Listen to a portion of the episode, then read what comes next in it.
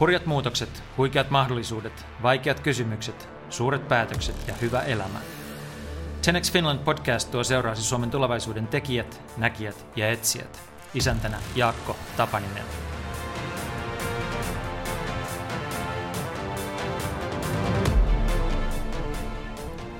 Jan Ameri johtaa Arctic Startupia, joka kohtauttaa pääomaa tarvitsevia kasvuyrityksiä ja sijoittajia. Tässä jaksossa puhumme ennen kaikkea siitä, kuinka rahaa hankitaan silloin, kun ajat ovat kovat, mikä on sijoittajille tärkeintä, miten rakennetaan hyvä presentaatio ja mitkä alat ovat tällä hetkellä suurimman kiinnostuksen kohteita. On niin paljon muutakin kuin tekoäly. Lisäksi puhumme Janin omasta tiestä yrittäjäksi sekä Arctic Startupin koronakiirastulesta, jonka läpi hän ja pieni ydintiimi onnistuivat taistelemaan. Firman suurin markkinointitempaus on ollut legendaarisen somegurun ja yrittäjän Gary Vaynerchukin saaminen sijoittajaksi. Jan paljastaa myös, kuinka se onnistuu. Hyviä kuunteluhetkiä.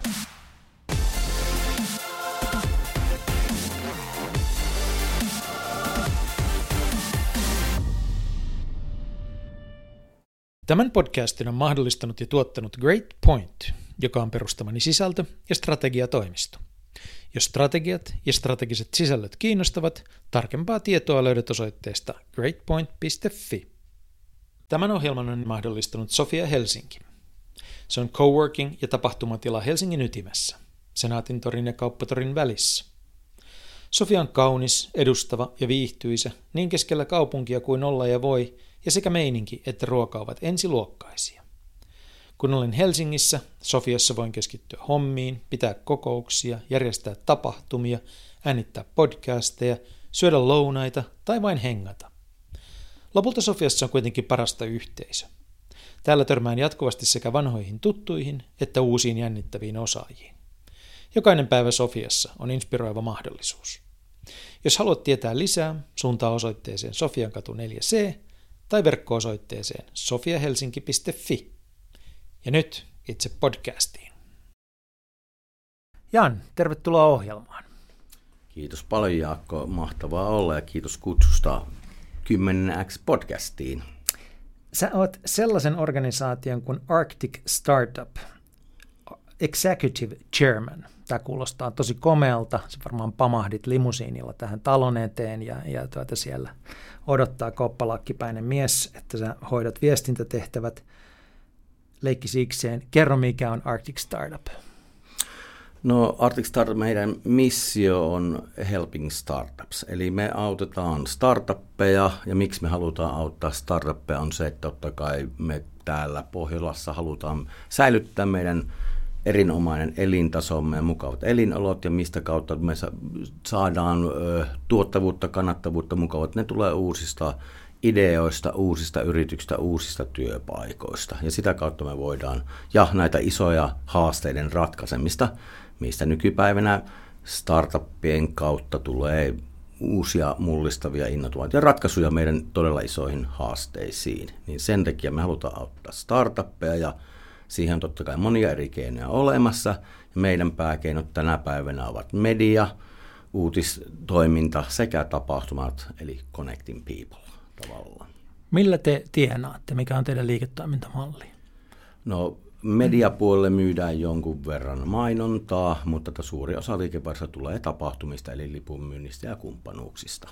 Jotkut muistaa teidät kai alun perin mediana, että joskus aivan alussa Arctic Startup oli verkkomedia, eikö ollut? Kyllä, että vuonna 2007, eli yli 15 vuotta Joo. sitten on aloitettu kirjoittamaan englanninkielisiä uutisia täältä niin kuin Nordics ja Baltics ekosysteemistä. Silloin ei ollut mitään, ei ollut vielä superselleä ja rovioitakaan menestystarinoita, niin ei ollut kanavia maailmalle eikä tällä ollut kävijöitä, niin se oli siihen aikaan todella tärkeää, että saatiin niin kuin sanaa ulos tuonne maailmalle. Oliko sä silloin jo mukaan? En, mä oon tullut itse vasta 2012 eka okay. kertaa, että voin kertoa kohta siitä lisää. Hy- joo, mielellään, mutta että mikä oli se niin kuin porukka, joka ton pisti ihan aluksi liikkeelle mikä oli heidän visionsa, että miksi tämä pitää tehdä? Käytännössä se oli se, että se, että miten me saadaan ääntä maailmalle kantaville, mm. kun kukaan ei tiennyt, että täällä on hienoja startuppeja tai muuta siihen aikaan. Se oli neljä suomalaista jätkää, jotka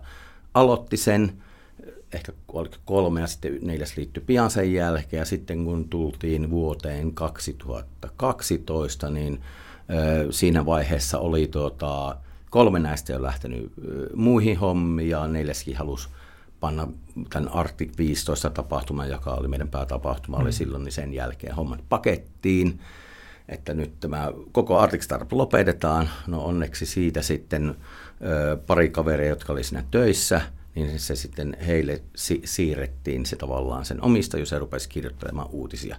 Ja itse miten mä oon tullut siihen mukaan, on se, että mä aivan aivan huvikseni menin sinne 2012 tuota, tapahtumaan vapaaehtoiseksi. Mä olen paljon käynyt aina tapahtumista, jotka tykkään käydä ja muuta, mutta hei, että lukenut Arctic Startupin uutiskirjat jo siinä vaiheessa muutaman vuoden ja muuta, että mielenkiin, että hei, tähän voisi olla hauska juttu huvikseen mennä sinne niin kuin, vähän niin kuin taustaviruksen muuta. Sitten mä jotenkin tykkäsin siitä, ja sitten kun nämä siirrytään omistajuus tavallaan näille kahdelle kaverista, mä rupesin kysymään, että hei, että teettekö te sitä Arctic 15 nyt ensi vuonna uudelleen, että mä haluan tulla taas vapaaehtoiseksi. Että ei, me kirjoitellaan näitä uutisia, että mene pois. Sitten mä tulin parin kuukauden, että hei, no, että uudestaan kysyin, meinatteko tehdä tällä 15, mä olisin taas täällä ilmoittautumaan vapaaehtoiseksi. Ei, me kirjoitetaan uutisia, mene pois. Sitten kun mä kolmannen kerran jossain vaiheessa kysyin tästä aiheesta, hei, että meinatteko te tehdä tätä, että mä haluaisin ilmoittautua vapaaehtoiseksi tänne. Ja sitten Jan, sua taitaa kiinnostaa tämä juttu niin paljon, että otappa siitä tämä koko roska itsellesi ja tee. Aha. Että aha, selvä. Tämä ei ollut tämä mun pläni, mutta että just oli edellinen startup menossa pakettiin siinä just samaan aikaan tyyli. No okei, mäpäs kokeillaan ja katsotaan mitä se tulee. Se oli silloin 2013 syksyllä, kun tämä tapahtui ja sitten lähti mä ollut täällä sitten niin kuin, mitä yhdeksän ja puoli vuotta aika syvällä startup-kentässä. Kun sanoit, että edellinen startup oli menossa pakettiin, niin mikä sut ihan alun perin innosti niin kuin lähtemään kasvuyrittämisen kiviselle tielle? Uh, no, no, mä oon ollut yrittäjänä vuodesta 1998. Minkä ikäinen sä olit silloin? Mä oon ollut silloin siis 25, Joo. vajaat jotain tämmöistä näin. Ja sitten, no, eli käytännössä mä en ollut duunissa sen koommin mm. missään. Mm. Mm.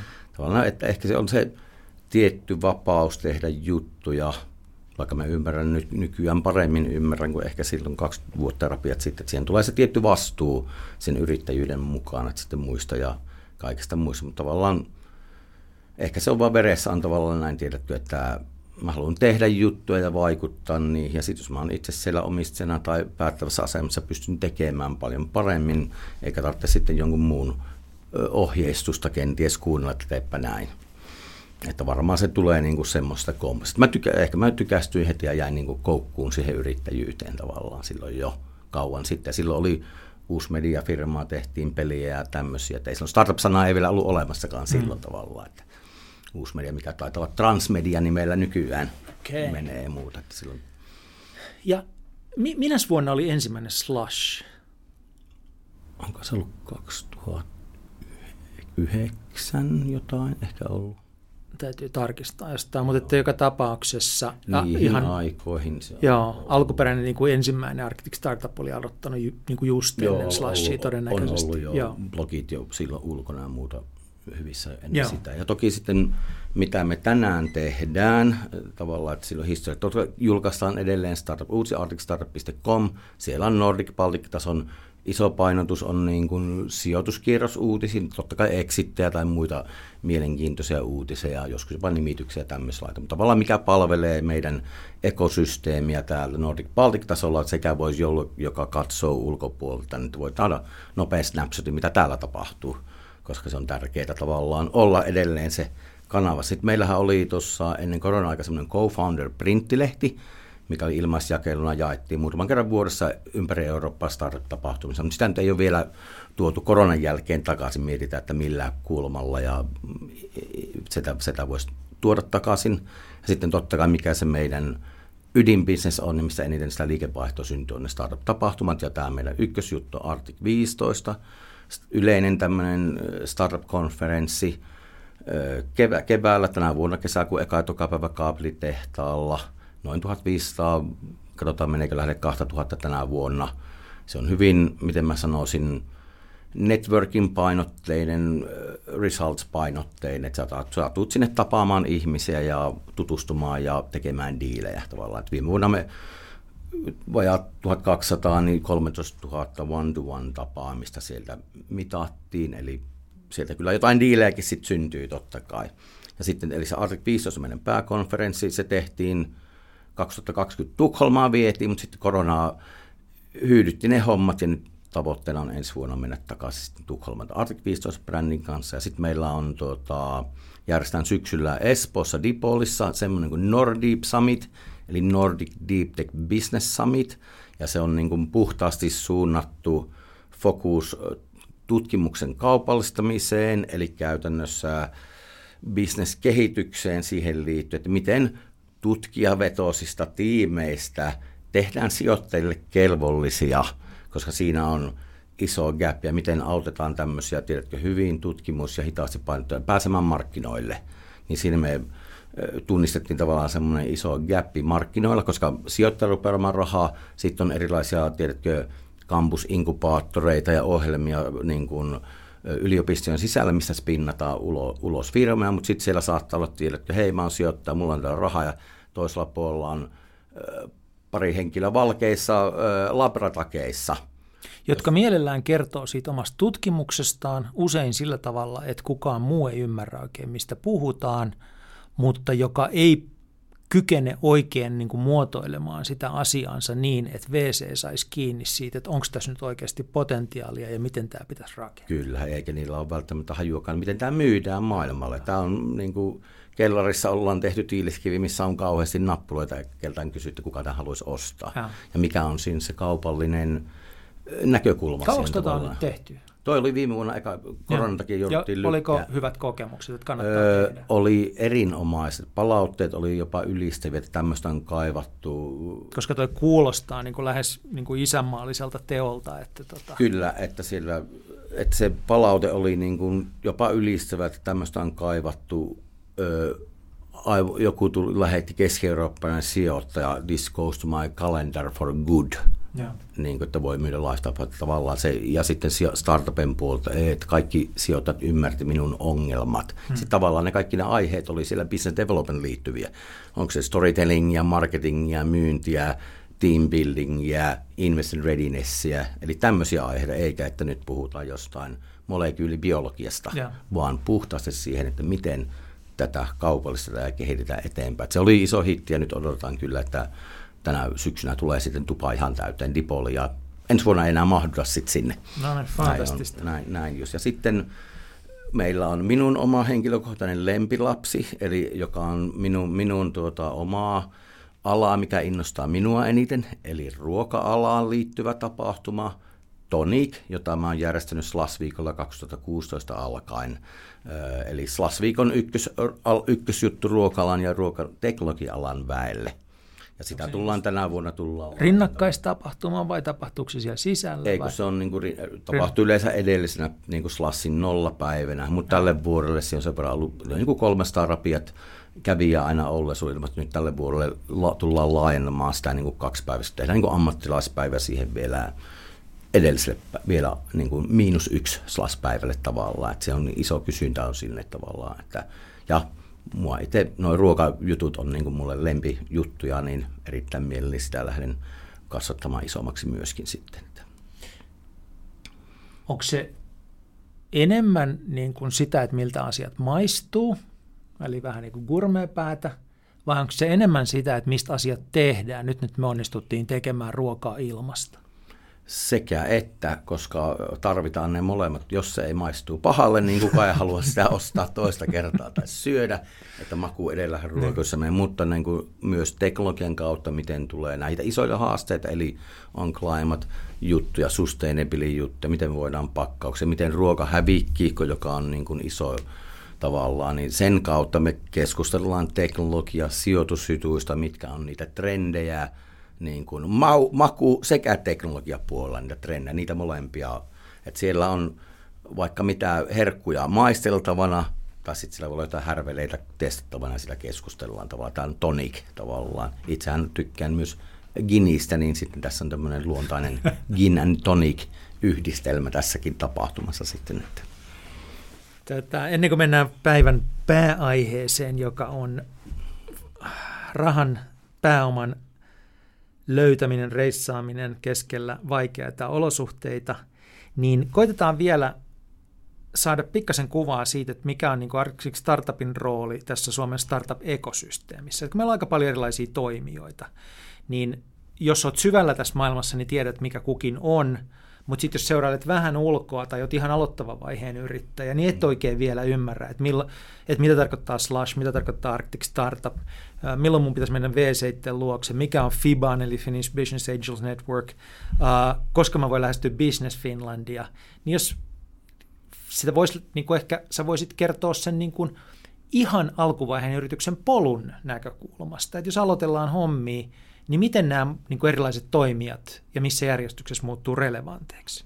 Okei, no ehkä mä ensin positioin vähän meidät Joo. siihen ja sitten me voimme laajentaa. Totta kai silloin kauan sitten alkuun me ollaan oltu vahvasti se mediakanava sinne maailmalle ja sitten tapahtumien kautta on tullut se Connecting People ja sitten totta kai se on mikä on todella tärkeää meidän ekosysteemille ja yhteiskunnalle, se, että me saadaan, koska meillä ei ole, Suomi ei ole niin kuin pääoma rikas mm-hmm. maa, niin että me tarvitaan ulkomaisia pääomia, eli ulkomaisen sijoittajan houkutteleminen tänne Suomeen käymään. SLAS tekee pirun hyvää duunia siihen. Ne on syksyllä, me ollaan keväällä, että ollaan vuosikellossa, tuetaan toisia, me ei olla kilpailuja, koska molempiin kannattaa mennä ilman muuta. Ja sitten sitten jos ajatellaan, että miten tämä menee sieltä aloittavan vaiheen kautta, niin silloin kun sä oot ihan ensimmäisiä niin kuin ideavaiheessa vaikka puhutaan ja saat, niin ei silloin kannata niin kuin ammattimaisessa sijoitteleminen vielä ollenkaan. Sitten kannattaa niille kavereille ja perheille ja muille mennä juttelemaan. Ja ehkä sitten jossain vaiheessa, kun pikkasen saatu jo, tiedätkö, että okei, okay, mulla on bisnesmallia, ollaan ehkä tehty jotain MVPtä, eli on pikkusen testattu, kokeiltu jotain, niin sitten voi mennä niin kuin, eli Fiban bisnesenkeli verkostolta kysymään, tai ihan yksittäiselle sitten bisnesenkeleille, jos sattuu tuttuja mm. olemaan tai tutun tuttuja, niin sitä kautta saa feedbackia. Kun mitä nopeammin saat niin kuin palautetta siitä sun ideaas, niin sitä nopeammin sä pääst kehittämään sitä tavallaan niin kuin sitten. Ja totta kai Business Finland on meillä erinomainen, koska sieltä löytyy ihan innovaatiosedeliä sen muutaman tonnin palveluseteli niin kuin sen idean validoimiseen tai jonkun konsultin käyttämiseen eri, eri juttuihin siihen. Ja sitten totta kai, kun okei, nyt meillä on vähän enemmän, niin siellä on eri, on tietysti 50 tonnin temporahoituksia ja sitten ylöspäin laina ynnä muita instrumentteja löytyy. Sehän meillä on mahtavaa, että meillä on näitä julkisia. Sitten totta kai yliopistoilla on, siellä on Aalto Startup Centereitä olemassa. Helsingin yliopistolla on omia kampusinkubaattoreita. Sitten siellä on myös näitä niin kuin, jos ajatellaan opiskelijajärjestöjä, mitä kautta on totta kai tullut meille kauhean niin kuin startup- ja yrittäjäbuumi, mm. kun viimeisen kymmenen vuoden aikana on tullut trendikästä totta kai ruveta yrittäjäksi vaikuttavia juttuja tekemään. Ja sitten jos puhutaan, mennään sinne venture capitalle puolelle, niin ne tulee sitten pikkasen myöhemmässä, kun sulla on jo, tiedätkö, on jo ehkä maksavia asiakkaita ja on isompaa tiimiä ja on saatu jotain – kirkasta bisnesmallista on sitten meidän. Niitäkin on sitten, että jotkut saattaa kirjoittaa parin santonin tikettiä, mutta sitten yleensä haluaa puolesta miljoonasta ylöspäin, niin ei semmoista voi niinku ihan alkuvaiheen firmaan laittaa, että kyllä ne sitten kaipaa. Että se pitää olla jo jotain, tiedätkö, vähän niin kuin lihaa luun päällä siinä vaiheessa, että ne uskaltaa. Ellei sitten ole sulla villi-idea ja mielettömän kova tiimi, missä on koko ajan sarjayrittäjiä, jotka on ehkä menestynyt aiemmin, niin semmoista, vaikkapa meidän peliala hyvä esimerkki, kun siellä on niin kokenutta porukkaa, niin okei, tuosta neljä kokenutta tyyppiä panee uuden puljun pystyyn, niin se on heti muutaman miltsi niin tuosta noin vaan. Mutta ei ole niin kuin tyypillistä millekään muulle kuin että tuommoiset erittäin kokeneet tyypit lähtee tekemään. Mutta tavallaan se, että meillä on hyvä ekosysteemi täällä, tarvitaan kaikkia toimijoita totta kai. Että meillä on, on venture capital-yhdyksiä, bisnesenkeliyhdistyksiä, on julkisia toimijoita, kaupungit on hyvin aktiivisia totta kai myöskin tässä, niin Helsingin kaupunki, Espoon kaupunki. Vantaa saisi ehkä olla pikkasen aktiivimpi, ja nyt siellä on pientä, pientä niin kuin säpinää toivottavasti tulossa myöskin siellä puolella kyllä. Että. Mä jostain kuullut jossain vaiheessa, että Vantaalla se taisi olla puolet tai jopa pikkasen yli puolet kaikista uusista yrityksistä on maahanmuuttajien aloittamia. Kyllä. Et siellä on niin kuin sillä tavalla hyvin aktiivista. Ja mitä se tarkoittaisi, totta kai se on niin tämmöinen miten untapped opportunity, Joo. koska, koska totta kai nämä maahanmuuttajat, siellä heidän kotimarkkinoilla voi olla valtavia markkinoita. Onko joku Turkista 80 miljoonaa, Nigeriasta 100 miljoonaa, tiedätkö, siellä on niin hyvinkin potentiaalisia. Ja niin kuin, näyttää. Näyttää, niin just niin se on suomalaisille yrityksille sitten niin kuin mahdollisuus avata markkinoita maailmalle ja hyväksi käyttää, ei hyväksi käyttää ehkä väärä sana, mutta hyödyntää heidän niin kuin kanaviaan sinne kotimaihin sitten. Joo. No tullaan sitten, tai on pakko kysyä pandemiasta, kun se on vaikuttanut kaikkeen ja se on kaikkien niin kuin, tämmöisessä lähimuistissa vielä tässä näin, niin, niin just ennen pandemiaa tämähän näytti ihan hirveän hyvältä, eikö näyttänyt, siis kokonaisuutena Suomen startup-kenttä. Et jos mä muistan niin oikein, niin rahoitusta kerättiin juuri ennen pandemiaa ja vielä pandemian alkuvaiheessa enemmän kuin koskaan. Juuri näin.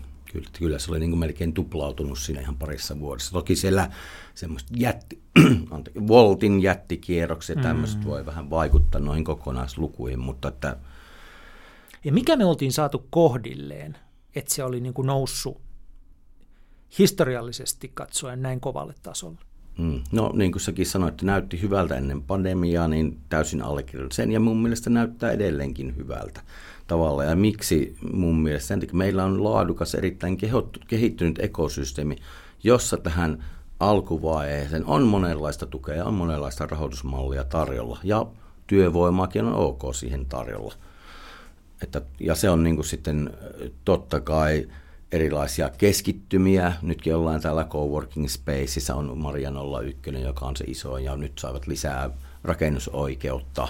Tavat on, on lyönyt tämmöisiä pikkuhubeja ja paikkoja, missä tätä yrittäjyyttä ja startup, startup, startup-tekemistä niin tuetaan ja kannustetaan. Ja on sitä, tiedätkö, peer groupia, miten suomeksi Ja yleisilmapiiri on niin kuin toisiaan kannustava. Kyllä, ja just sitten just nämä opiskelijajärjestö pääsee haistelemaan vähän sitä startup-meidinkiä pöhinää, ja sitten voi, voi sitten, kun monet haluaa startup-yrittäjiksi tosiaan sieltä vielä tulla, että mä näen sen, että, niin kuin, että nämä pandemian vaikutus oli aika vähäiset loppujen lopuksi sen takia, koska meillä oli jo niin hyvät perusteet tehtynä monen viimeisen kymmenen vuoden rapiat aikana tänne, että niin kuin pieni tämmöinen tuulivieren hetkellinen heilahdus ei niin kuin päässyt romauttamaan meidän näitä tavallaan vahvalle pohjalle rakennettu. Perusteet kun on kunnossa, tiedätkö, niin, niin sitten jos yläpäässä vähän heiluu, niin ei, ei ka, ainakaan talo kipsahda. Että mun mielestä me pärjättiin todella hyvin siellä. Totta kai pientä notkahdusta on tullut siellä täällä, mutta se on niin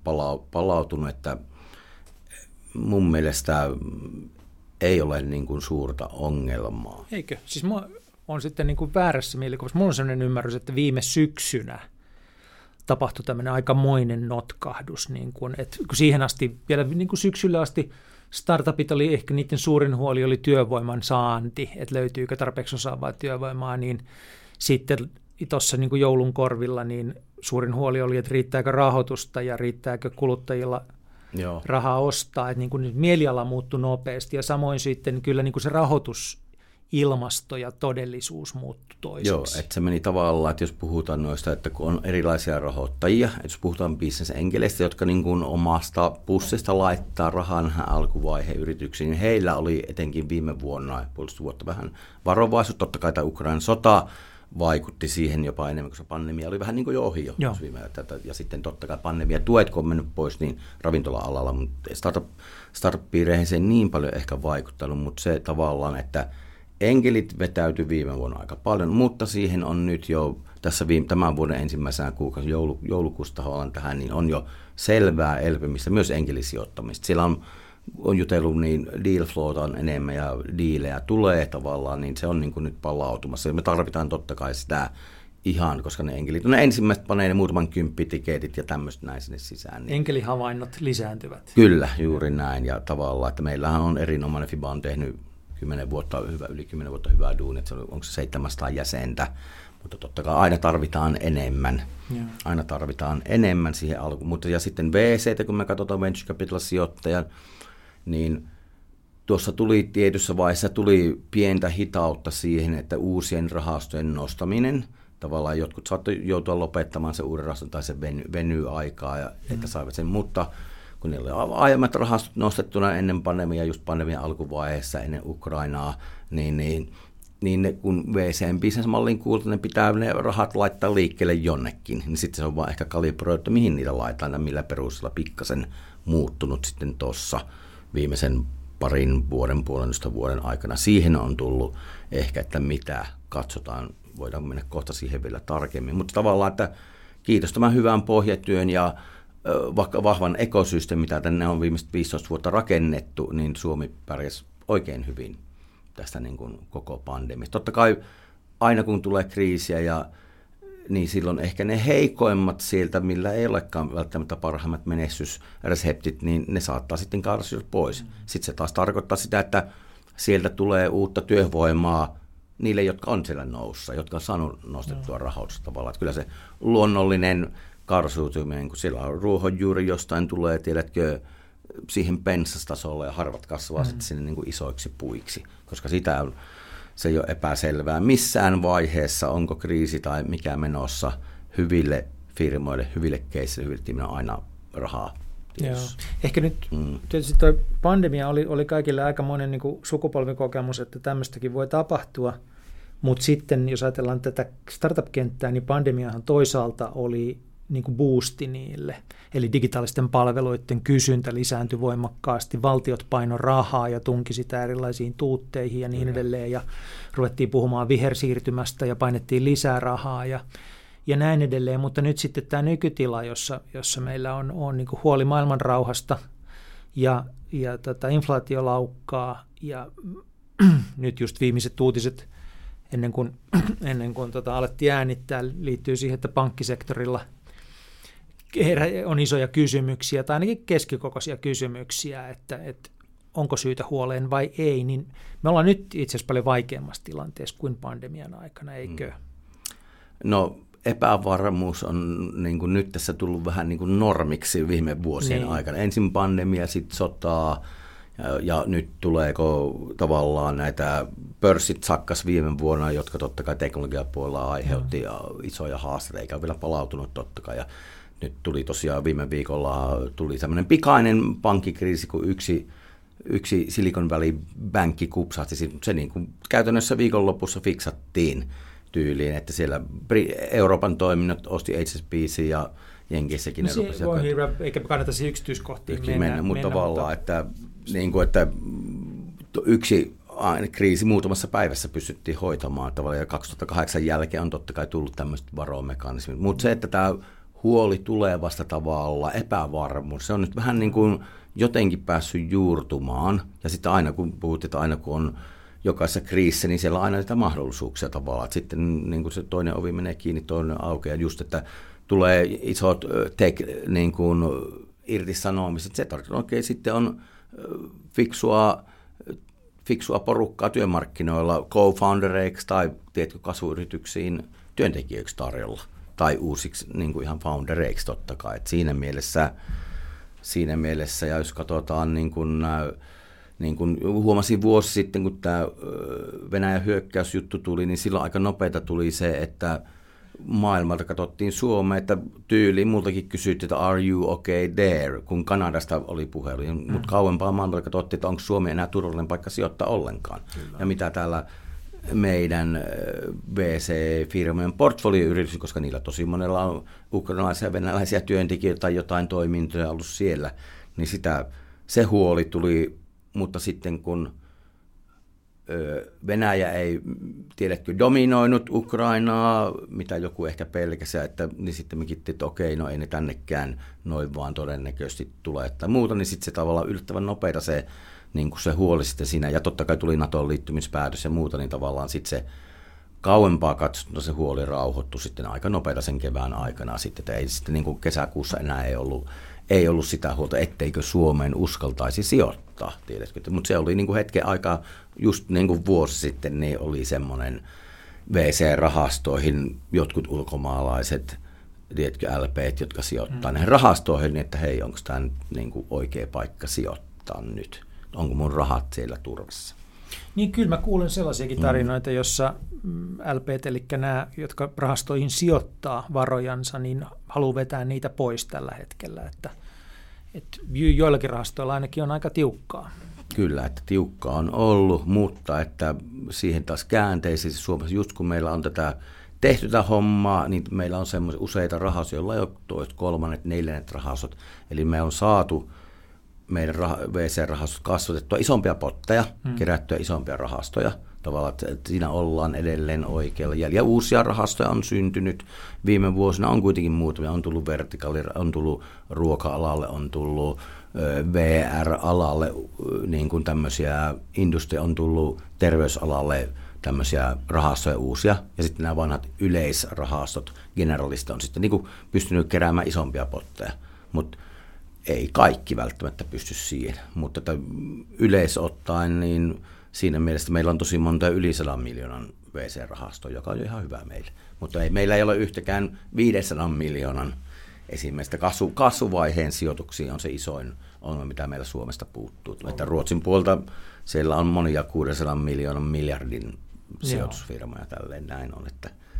Mutta jos pilkotaan vähän tätä tämän hetken niin kuin tunnelmaa ja tilannetta ja tarkastellaan sitä tietenkin lopulta sitten, tai nyt ehkä ennen kaikkea startuppien rahoituksen hakijoiden näkökulmasta. Mm-hmm. Niin, ja, ja mennään niin asia kerrallaan, jos aloitetaan niin pääomasijoittajista ja luetaan tähän nyt enkelit mukaan sitten nämä ihan alkuvaiheen sijoittajat, niin kuinka heidän käytöksensä ja odotukset, tai minkälaisia ne on tällä hetkellä, kun se, mistä kanssa kuulee aika paljon, on se, että yhtäkkiä niin kuin, äh, kiinnitetäänkin huomiota siihen, että näiden pitäisi tehdä tulosta tavalla tai toisella näiden yrityksiin, mm-hmm. eikä pelkästään kuluttaa rahaa. Että nousukaudella saa kuluttaa, mutta no, lasku niin kuin matalasuhdanteessa pitäisi myös tehdä rahaa. Niin mihin asioihin siellä nyt ennen kaikkea kiinnitetään huomiota? Ja minkälaisiin, minkälaisiin sijoituksiin Joo, se, se johtaa? Että tässä on hyvä, hyvin olet havainnut siellä, että tässä on tapahtunut tiettyä muutosta ihan tässä niin kuin viimeisen parin vuoden allekin aikana tavallaan siihen verrattuna, että jos ajatellaan, että tätä maltillisuus ja tarkkuus on ollut ilmassa tavallaan siihen ja ja. katsotaan tarkemmin sitä business casea ja sitä kannattavuuden saavuttamista, että milloin tämä toiminta voisi olla kannattavampaa, kun aiemmin ollaan keskitytty VC-rahalla siihen, että kasvua vähän niin kuin hinnalla millä hyvänsä ja mm. poltetaan rahaa kasvuun. Ja tästä esimerkiksi Uber erinomainen esimerkki, että sinne pantiin miljardeja ja miljardeja ja miljardeja ja oliko se kymmenen vuotta, kun tuli ensimmäinen positiivinen neljännes. Jos sillä ajatellaan käänteissä, niin joka hiton Uber-matka on niin kuin äh, venture capitalistin rahoilla tuettu kymmenen vuotta ennen kuin on vasta break even ja positiivinen. Niin tämä ei ole enää niin kuin hirmu suosittua, sanotaanko näin.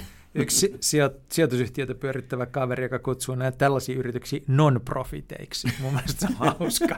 Hän ei sijoita non-profitteihin. Niin just, Joo. kyllä. Että tämä on tullut selkeä, että, että kasvua hinnalla millä hyvänsä, hmm. niin kannattavuutta kohti siirtyvää. Ja totta kai, jos ajatellaan näistä käytöksen puolella, mutta sitten jos ajatellaan odotuksista, Joo. sä kysyit siitä niin tavallaan, niin odotus, kun puhutaan venture capital sijoitteista, niin niillä on aina tietysti – monikymmenkertainen tuotto sijoitulle pääomalle odotuksena. Eli voiko tästä tulla tarpeeksi iso keissi, että se on se jackpotti, millä tiedätkö tämä kaikki, jos niillä on se tuota, 20-30 firmaa yleensä portfoliossa yhdellä rahastolla, hmm. niin että niistä pitäisi yhden tuottaa, niin kaikkien voitot ja moninkertaisena sinne niille limited partnersille, LP, jotka on heidän sinne pitää maksaa tuotot, niin se on heidän bisnesmalli on, joka vaatii sen tavallaan sen yhden mega-onnistumisen sieltä.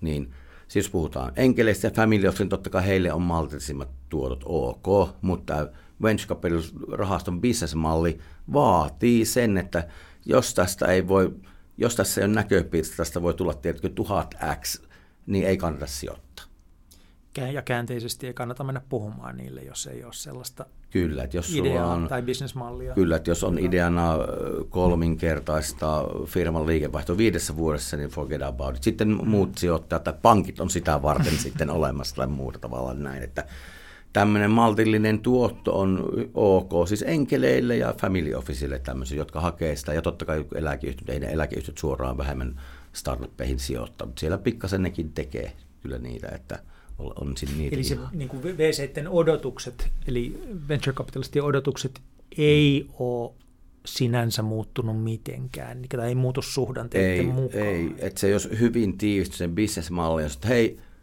nyt minä otan 100 miljoonaa sisään, niin minä lupaan niille minun sijoittajille palauttaa 300 miljoonaa kymmenen vuoden päästä. Hmm.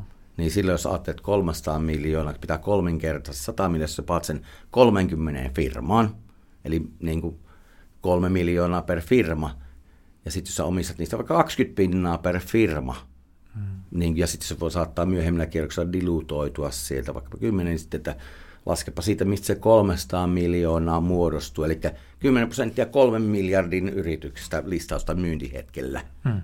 Niin sit se on oikeasti, jos tästä ei tule miljardikeissiä näytä, niin meidän ei kannata sijoittaa tähän. Ja. Että haetaan sieltä 31, mikä tuottaa sen ja loput voi mennä roskakoriin. Ja. Niin kuin se on se bisnesmalli, mikä sillä venture rahastoilla on.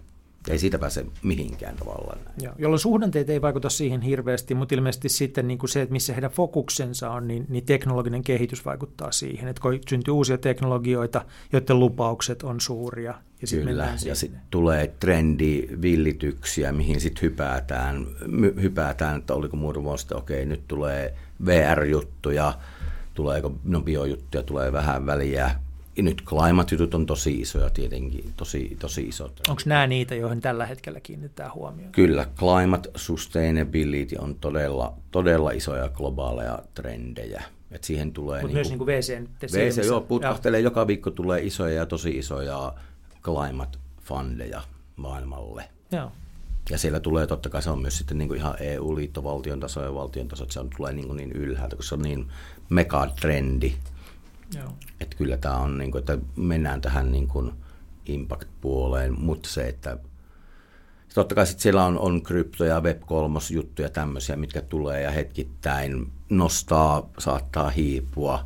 Sitten niin. Eikö Jenkeissä ehditty kerätä ihan hillittömän kokoisia kryptofondeja? On, on. Että niin kuin rahaa käytettävissä kryptosijoituksiin Aivan on valtavia. Siellä on satojen miljoonien kryptofondeja. On, keräsivät silloin tuossa jo, jo, että siellä on paljon. Ja edelleen, koska se krypto on luonut niin paljon tavallaan omaisuutta vähän niin kuin tyhjässä saatte, että oh, mm. nyt löydään tokeni ja myydään niitä ja sitten oh, nyt minulla jäi itselle 500 miljoonan edessä näitä tokeneita, kun möin tuossa miljoonalla tai muuta, niin tavallaan sen luodusta arvoa on niin valtavasti.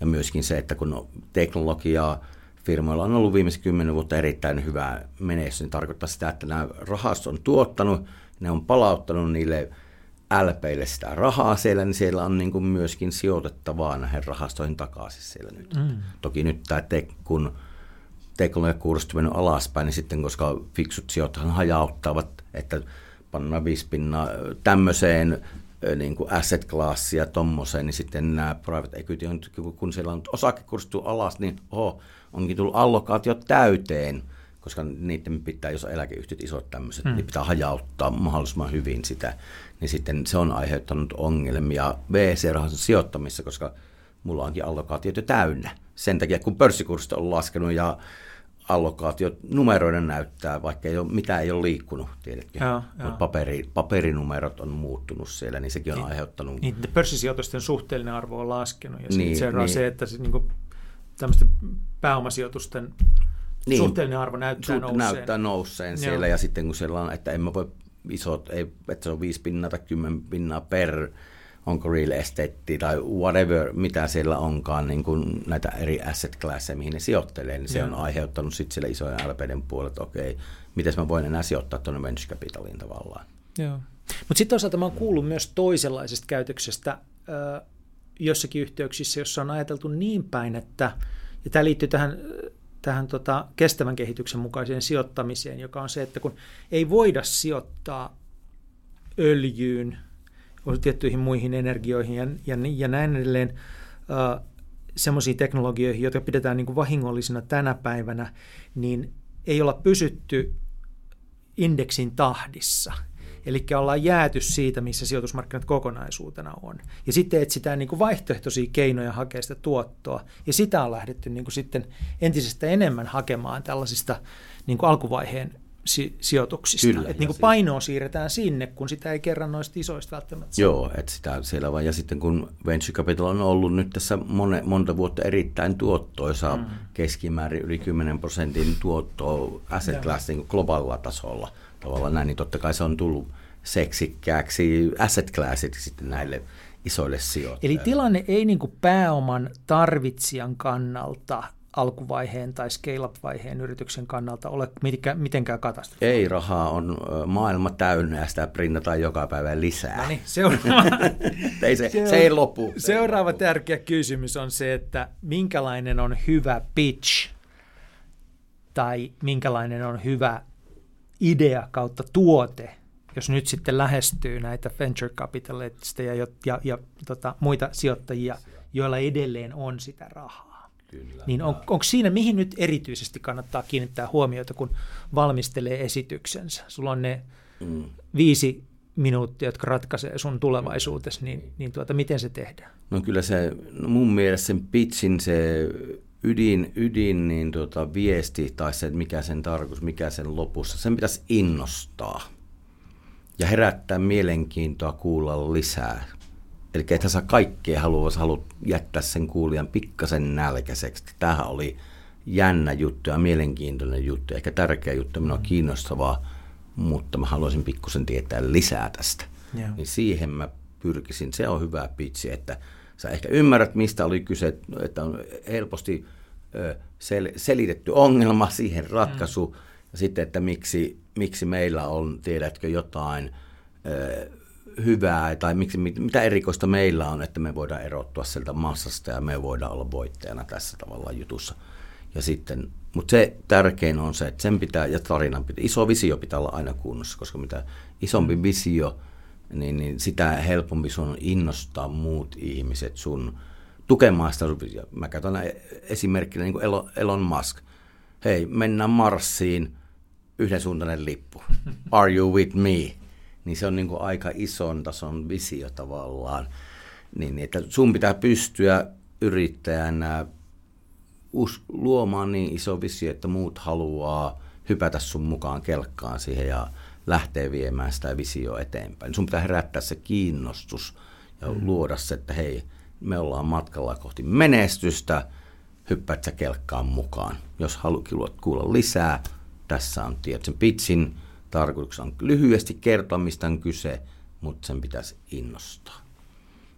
Et jos se ei innosta, niin sitten se on next, koska kun mietitään näitä, niin sijoittajille, niitä, ne ei lopu myöskään ne pöydälle tulevat sijoituskeissit. Niitä tulee non-stoppina, että miten sä erotut mm. sieltä massasta tavallaan, niin se on niin kuin todella, todella tärkeä juttu. Ja sitten jos mietit, että minkälainen tuote tai palvelu pitää olla, niin hyvin tyyppisesti, että jos se säästää aikaa tai rahaa jolta, niin mm. silloin se on yleensä hyvä. Tai joku tehdään kymmenen kertaa nopeammin tai kymmenen kertaa halvemmalla 10x-kuviolla, niin silloin siinä on hyvä potentiaali myöskin siellä. Totta kai se sijoittajan pitää nähdä se, että miten hän voi saada ne rahansa tästä sillä kertoimella sitten takaisin joku päivä. Tavallaan näin, että onko tässä oikeasti.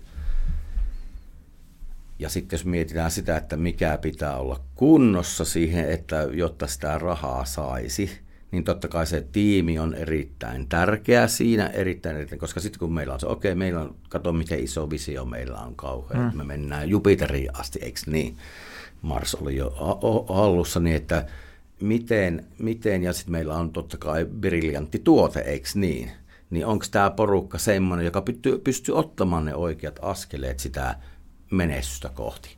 Niin totta kai se sijoittaja katsoo sitä, että voinko mä onko, nämä, onko tämä porukka semmoinen, että okei, okay, markkinan koko jees, tuote jees, mutta onko vähän. nämä tyypit ne, ketkä tämän oikeasti voi viedä Kerro vähän lisää tosta, niin kun sä näet sitä koko ajan vierestä, että miten tämä menee ja mikä niissä tiimeissä vetoaa ja mikä ei. Kun, mm. Siis on hirveän helppo ajatella niin, että semmoinen vähän kokeneempi tiimi, jolla on jo menestyksiä takana yksilöinä tai yhdessä, niillä on niin kutsuttu track record, niihin on niin kuin helppo luottaa. Mutta sitten sulla on alkuvaiheen tiimejä, jotka niin kuin useinhan nämä supermenestykset on nimenomaan niitä, niin kuin suoraan Niitä koulusta tulee tulleiden sitä, Että Zuckerbergia Niin. tulee ja sitten jotkut... Niin silloin kun on tämmöisiä ihmisiä, joilla ei ole vielä track recordia, niin mihin, miten heitä tai heidän muodostamiaan tiimejä arvioidaan? Mm.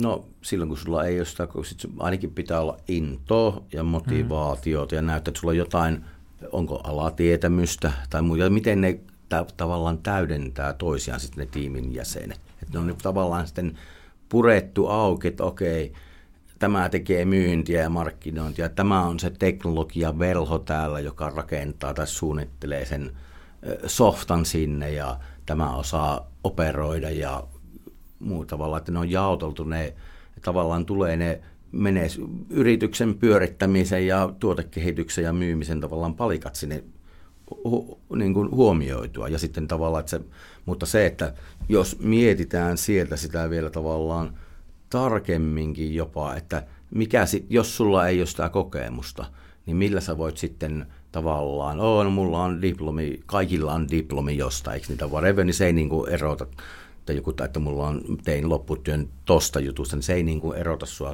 hurjasti siellä, vaan se, että sitten siinä vaiheessa sun pitää pystyä näyttämään tractionia. Mm.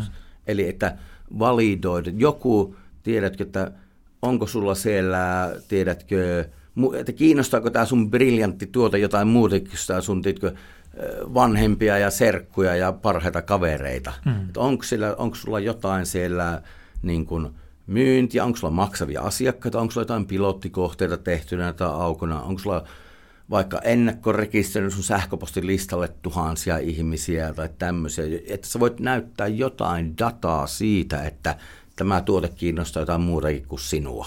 Yeah. Niin, niin tämä on sitten siinä vaiheessa, onko sulla vaikka tiedätkö, joku tuotevideolle orgaanisia katselukertoja läjä, joka, jo, jo, jolla se sijoittaja voi niin kuin sit suhtaa, että okei, ehkä jotain kiinnostaa tämä. Ja aina on se, se asiakkaan maksama euro on se paras äh, validaatiopointti siinä totta kai. Että jos sulla on maksavia asiakkaita ja sitten siellä on sitä kasvua ja customer feedbackia tämmöisenä, niin silloin puhutaan tässä tractionista, että show me the traction. Okei, okay, hyvä di- tiimi, hyvä tuote, mutta näytä mulle, että joku, jotain muutakin kiinnostaa tämä tuote tai palvelu kuin sinua. Ja mitä enemmän sulla on sitä osoittaa, sitä helpommin ne kukkaronyörit sit sijoittajalla höllenee. Ja sitten siinäkin, kun sä lähdet se, sitä miettimään, että no kuka olisi mulle se oikea sijoittaja.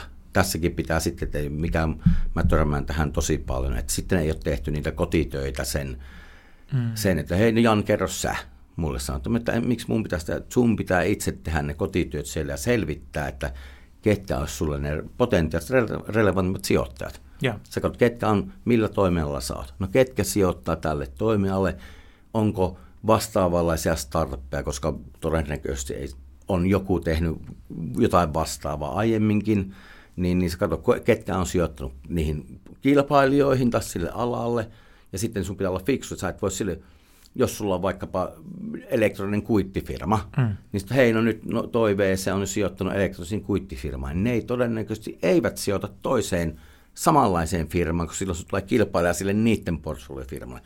Ne voi sijoittaa johonkin sen rinnakkaiseen, mutta silloin ei kannata mennä edes puhumaan niille.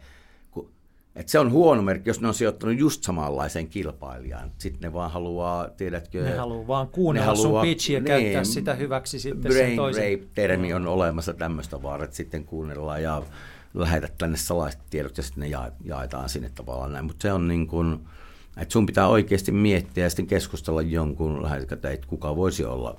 Koska mä kuulen välillä kauhutarinoita, me ollaan juteltu 300 sijoittajan kanssa. Mm. Se on minulle kauhutarina, koska siinä on mennyt todennäköisesti 270 tuntia hukkaan puoli ja toisin, minkä tämä yrittäjä tai toimitusjohtaja olisi voinut käyttää myymiseen tai sen yrityksen kehittämiseen sen sijaan, että turhien epärelevanttien sijoittajien kanssa jutteluun.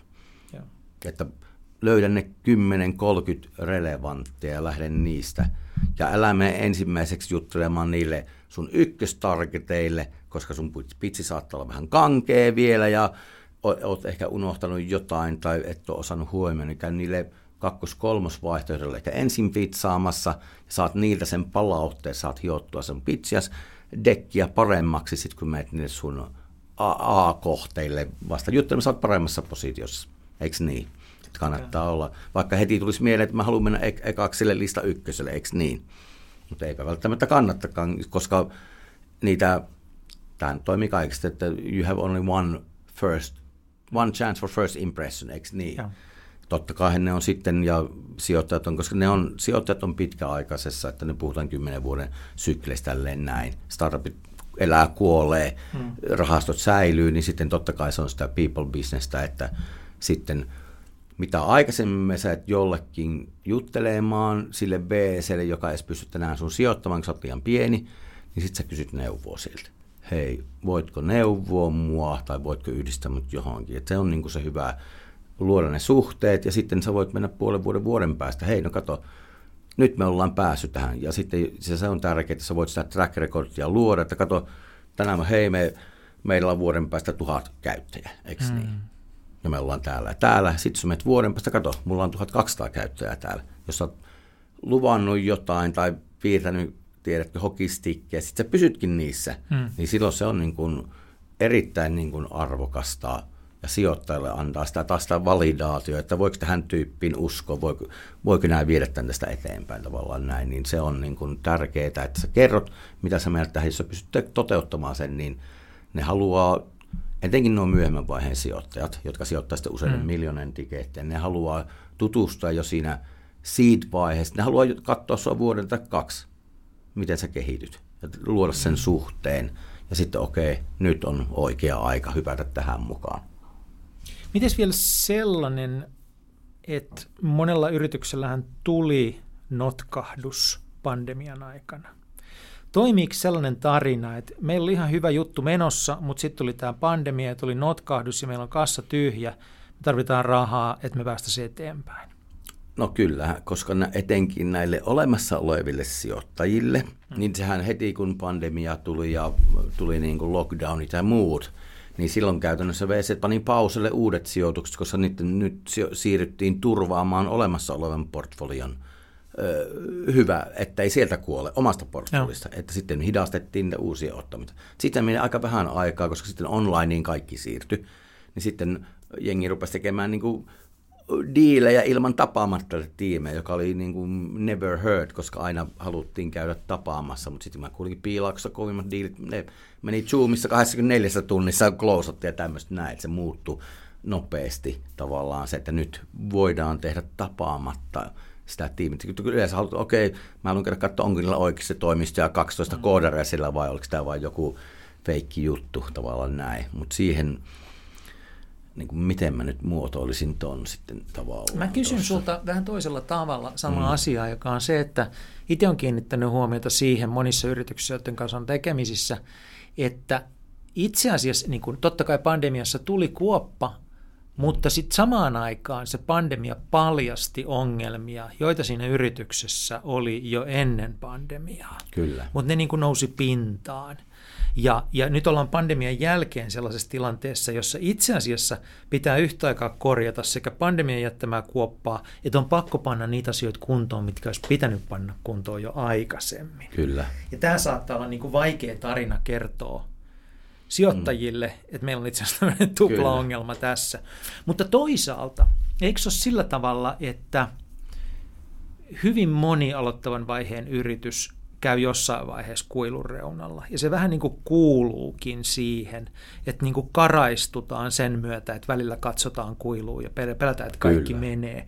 Ja se, sitä ei pidä niin kuin pelätä, kun kertoo sen niin kuin yrityksen tarinaa. Et me ihan oikeasti meinattiin kuolla, että se oli muutaman tunnin Kyllä, päässä. se on Joo. kutsutaan just kuolemanlaakso Dead Valley, niin. että käydään siellä, tiedätkö, pinnan alapuolella ennen kuin noustaan sieltä. Joo. Ja totta kai kaikki ei sitten pääse, mutta tämä, että, joka on totta kai tärkeää, koska taas on people business, sä rehellinen, hmm. kerrot avoimesti ja sitten ne ratkotaan ne ongelmat. Ja sitten jos se luottamus on siellä, okei, no tässä on edelleen, nyt me ollaan tunnistettu meidän haasteet ja nyt me ratkotaan ne haasteet. Joo. Nyt me tarvitaan silti rahaa tähän, että me päästään tästä kuopasta ylös, eikö niin? Ja. Niin kyllä sitten se on sitten sijoittajan, okei, olenko valmis tukemaan, uskonko mä tähän vielä vai annanko mä sen mennä sinne kuolleiden startuppien alaskirjattujen sijoitusten lokeroon. Se on sitten jokaisen sijoittajan henkilökohtaisesti tai tiimissä tehtäviä päätöksiä, että uskonko mä tähän porukkaan vielä, ja yleisössä pidät sen rehellisesti ja avoimena sen, että sitten ei tule täysin yllätys tai kusettanut jotain silloin todella huonoissa kantimissa olet. Siin, jos olet niin kuin valehdellut aikaisemmin joskus mm. jotain tai antanut vääriä mielikuvia, että no meillähän menee täällä helvetin hyvin, mutta sitten ei oikeasti mennytkään, niin sit, se, sitä kannattaa välttää sitä. Mutta se, että rehellisesti asiat pöydälle, sitten ne ratkaisut tulee, mikä se on sitten, jos tulee, että no nyt mä ei sijoita tähän, sitten etsitään joku toinen sijoittaja, joka voi sijoittaa tai jotain ehdoista tinkimään. Jos ei tule, niin sitten se, sit sen pitää panna hommat pakettiin. Tai sitten pitää supistaa kuluja, pitää kulut ajaa alas ja lähteä myymään sitten vaan ja tuomaan sitten asiakkaiden kautta. Totta kai sitähän se yrittäminen on. Ja voin kertoa, tapahtuma-alalla meilläkin on tässä omassa yrityksessä ollut haasteita koronan takia, totta kai. Voitko vähän, mitä sä suostuisit siitä kertomaan? Koska mä ymmärsin, että teilläkin oli niin kuin aika tiukka paikka koronan. No kyllä se oli, ja meilläkin se tuli siihen, että meillä oli tiettyjä haasteita juuri ennen koronaa oli ollut, ja sitten kun niitä lähdettiin korjaamaan siinä tavallaan näin, ja keskentämään korjaamisen ja palautumisen tuli korona, joka veti niin kuin, jos mä sanon, että meille tapahtumissa tulee suurin osa liikevaihdosta, ja mm. sitten tulee, että no, nyt ei saa järjestää tapahtumia, mun lähti liikevaihdot kokonaan. Että mulla olikin semmoinen, että maanantaina palkkasi henkilön, torstaina tuli ilmoitus, että ei saa järjestää tapahtumia, perjantaina joudui antaa potkut, joka oli erittäin epämiellyttävä kokemus. Ja jouduin sitten lopulta laittamaan kaikki työntekijät ulos, jopa antamaan meidän toimiston pois Ihan vaan sen takia, että vedettiin kulut niin minimaalin kuin voi vaan olla ja mentiin survival moodi. Mullakin rahoituskierros oli auki just siinä ennen kuin korona alkoi. Siinäpä meni kuule kaikki, kaikki businessplanit ja projectionit niin kuin suunnitelman roskakoriin saman tien niin kuin tuloin puolta. Sitten vaan mentiin survival moodiin siinä matala. Sitten tuli, ei saatu tehdä tapoja, no tehdään online-tapahtumia, pakko tehdä jotain ja pysyä niin kuin, tiedätkö, hengissä ja relevanttina – uuden mm. bisneskumppanin ja siitä vedettiin niin kuin läpi pandemian. Päästiin plussalle, tehtiin voitollinen sadan tonnin positiivinen liiketulos siellä pelkällä online-tapahtumassa oli. Jossain vaiheessa te saitte sitten myös teidän olemassa olevat sijoittajat sijoittamaan vähän lisää. Joo, ja tuli sitten myös niin kuin nippu myös uusia sijoittajia. Se oli Joo. sitten tavallaan siinä piti odottaa tämän pandemian. Sitten ei kannattu, koska sitten olisikin kauhean huonolla ehdollakin pitänyt ottaa rahaa tavallaan. Että jo, tuli jotain tarjouksia, niin ne olisi ollut melkein niin kuin sitten sielun myymistä ja melkein. Että ei haluttu lähteä, vaan haluttiin selviytyä siinä. Ja sitten tuossa niin kuin puolitoista, mitä tässä on, vai puolitoista vuotta sitten mä avasin niin kuin meidän rahoituskierrokset. Hei, me tarvitaan, sillä oltiin tehty jo plussalle, oltiin ok, mutta silti oma pääoma oli pakkasella. Eli ei saa edes kunnon liittymää tyyliin, ja mm. tietysti, eikä yritystukia, tai ei voi olla myöskään niin kuin Business Finland konsulttina tarjoamassa niitä tavallaan näin. Niin, niin, niin, todellinen niin, kuolemanlaakso. Kyllä, todellinen kuolemanlaakso. Niin, niin tavallaan sitten oltiin päästy jo tavallaan, että survival moodissa, mutta että oltiin näytetty, että pystytään tietkö pärjäämään. Ja totta kai kun meillä on taustaa ja näyt, niin sitten me saatiin niin kuin, rahoituskierros saatiin sieltä. Gary Vaynerchuk laittoi taas rahaa ja tuli uusia niin kuin meiltä kotimaisiakin kovia nimiä mukaan sitten tukemaan, koska sitten totta kai se osoittaa sitä, että halutaan tukea ekosysteemityötä, mitä me tehdään paljon totta kai, että ilman meitä moni rahoitusdiili olisi jäänyt kuule tekemättä täältä, kun on roudattu jengiä maailma tänne ja muuta tavalla näin, mutta se oli niin kuin, meillekin se oli läheltä, läheltä piti, että kyllä mä olisin voinut monta kertaa, okei, okay, antapa olla, pannaan tämä homma pakettiin. Että se olisi ollut helppo ratkaisu, mutta sitten mä en ole taas niin semmoinen luovuttajatyyppi välttämättä ole siinä, että, että ei voi kukaan tulla sitten sanomaan, että ei se yritetty, tiedätkö, että sinne meni fyrkat. Ja nämä rahat, mitä silloin nostettiin vuosi sitten, niin niihin ei ole koskettukaan. Että me ollaan pysytty plussalla tässä edelleen sen suhteen. Että se oli pääasiassa oman pääoman nostamiseen tarkoitettu. Ja nyt tänä vuonna meillä on totta kai survival päästy pois. Tänä vuonna vahvistetaan tiimiä, tehdään Suomessa tavoitteen ensi vuonna maailmalle, sitten lähdetään tästä näin. Että tämmöinen, niin kuin, miten sanotaan, elossa selviytymistaistelu on ohi nyt. Totta kai taistelu jatkuu, mutta että on päässyt itsekin niin kuin tapahtuma-alalla kyllä koke- kokemaan hyvinkin läheltä tuon koronan vaikutukset, sanotaanko näin. Se mainitsit tuossa Gary Vaynerchukin, eli Gary Veen, uh, hyvin hyvin tunnetun tämmöisen niin kuin kasvuyrittäjän ja kasvuyritysalan jopa niin kuin idolin. Mediapersoonan. Mediapersoonan. Hänellä, hänellä on varmaan monta hattua ja titteliä ja, ja tuota, aikamoinen persoona onkin, ää, joka on sillä tavalla tärkeä, että heti kun sä mainitset hänen nimensä, niin se liittää tavallaan Arctic Startupin semmoiseen isompaan kontekstiin. Se muuttuu, et, ja tämä on niin tärkeä, mm.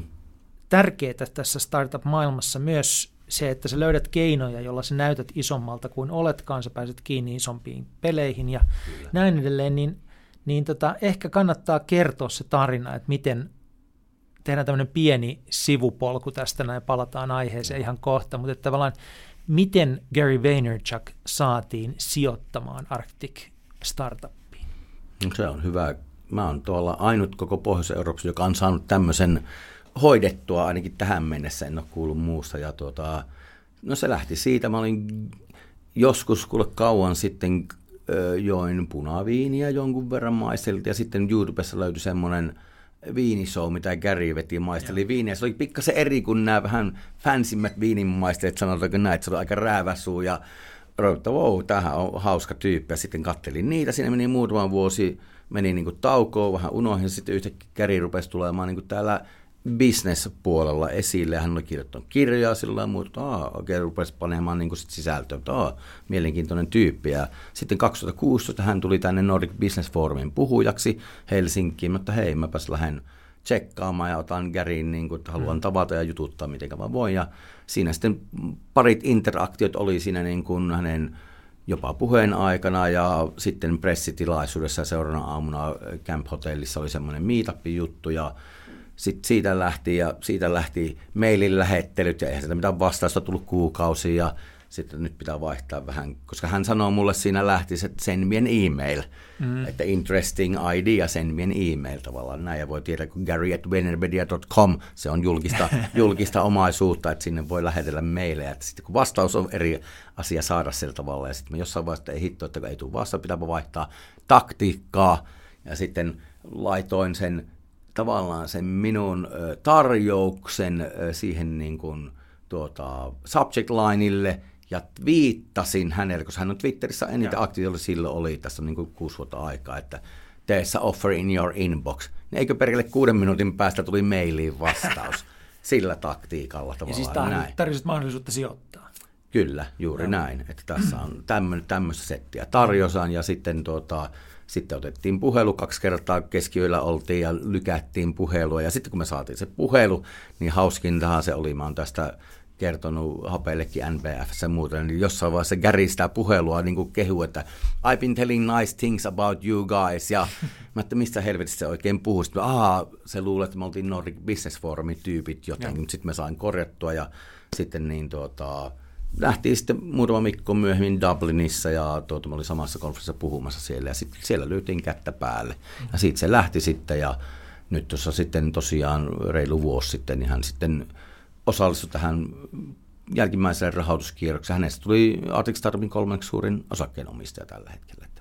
Ja miten tärkeä referenssi teille se on ollut matkan varrella ja ehkä erityisesti nyt, kun mentiin vaikeita aikojen läpi, että Gary Vaynerchuk on mukana, niin – mikä on ollut sen arvo? No kyllähän sillä on merkittävä arvo ollut ja sitten Joo. kun hän kävi täällä 2018 Arctic konferenssissa puhumassa ja me oltiin Suomen satavuotis itsenäispäivänä Tukholmassa löytyi yksi veto, Joo. jota ei saatu siellä vedettyä maaliin. Hän ajoi minut kaljukselavalla ennen omaa kiinnoutta tai aloitti ja mulla oli sitten ammattilainen lopettamassa. Mä olin hän kivi kiinnoitti, mä tiedän sen sata taalaa sitten sillä, tuota, niin, niin, niin sitten kun se meni hänen kaikkiin kanaviin, tämä, niin kuin, että settling ja muuten. Mulle kaksi vuotta myöhemminkin vielä tuntemattomat ihmiset tuli sanomaan, että ah, your hair has grown back. Tiedätkö tälleen näin tuolla. Että kyllä sillä merkittävä vaikutus on, vaikka hän nyt ei ole käynyt täällä, mutta nyt katsotaan, jos saataisiin hänet sitten tässä, jos ei tänä vuonna, niin ensi vuonna vaikka käymään täällä sitten taas. Että kiireinen kaveri on totta kai. Että.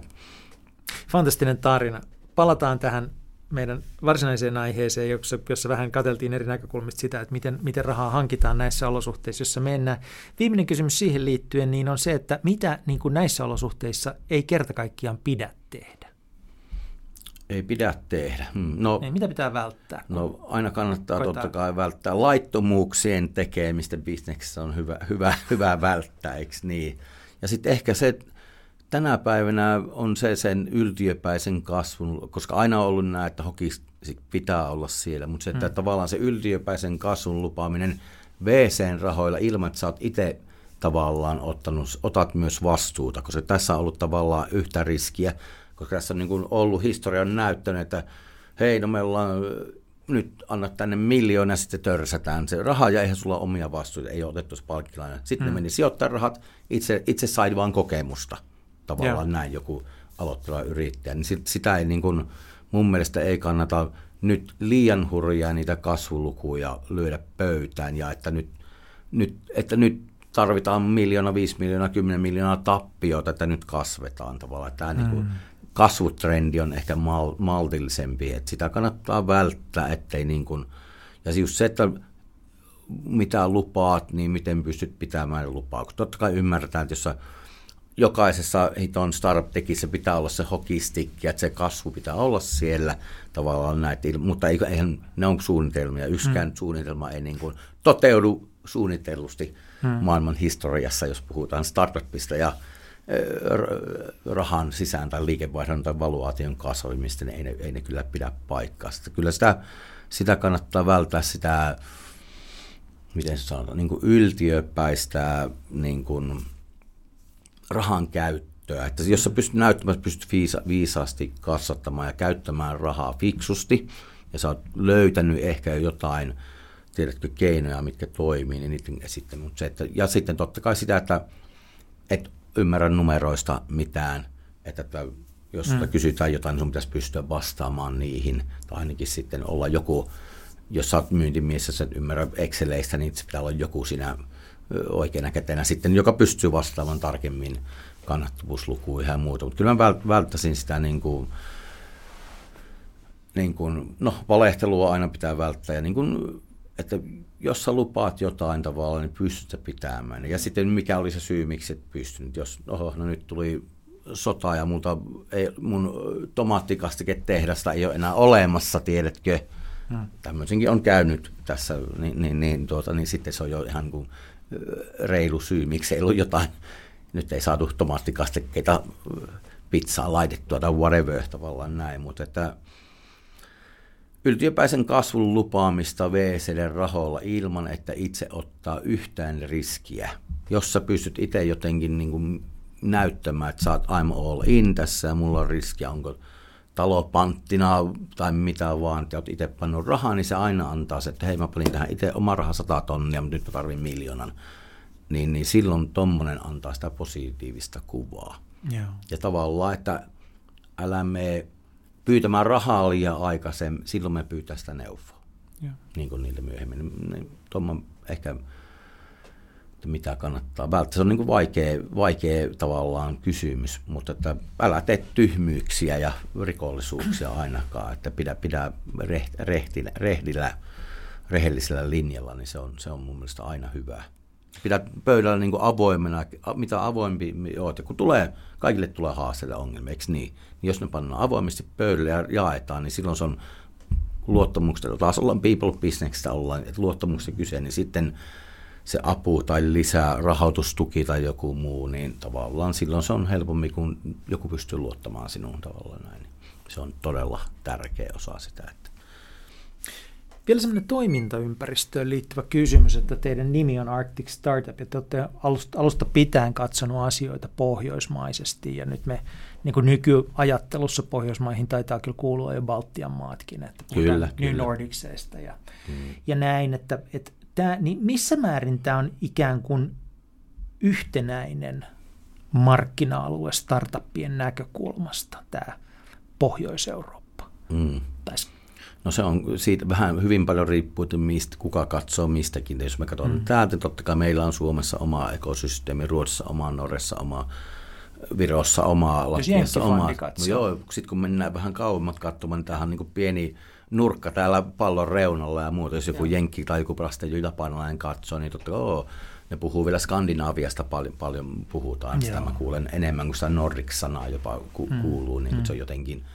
maantiedon tunnelta, en tiedä mistä se Skandinavia on enemmän jäänyt sinne kauemman. Mitä kauemman mennään, niin sitä enemmän kuulee sitä Skandinaavia. Että ei ole tästä montakaan päivää, kun on viimeksi joku Skandinaaviasta mulle puhunut.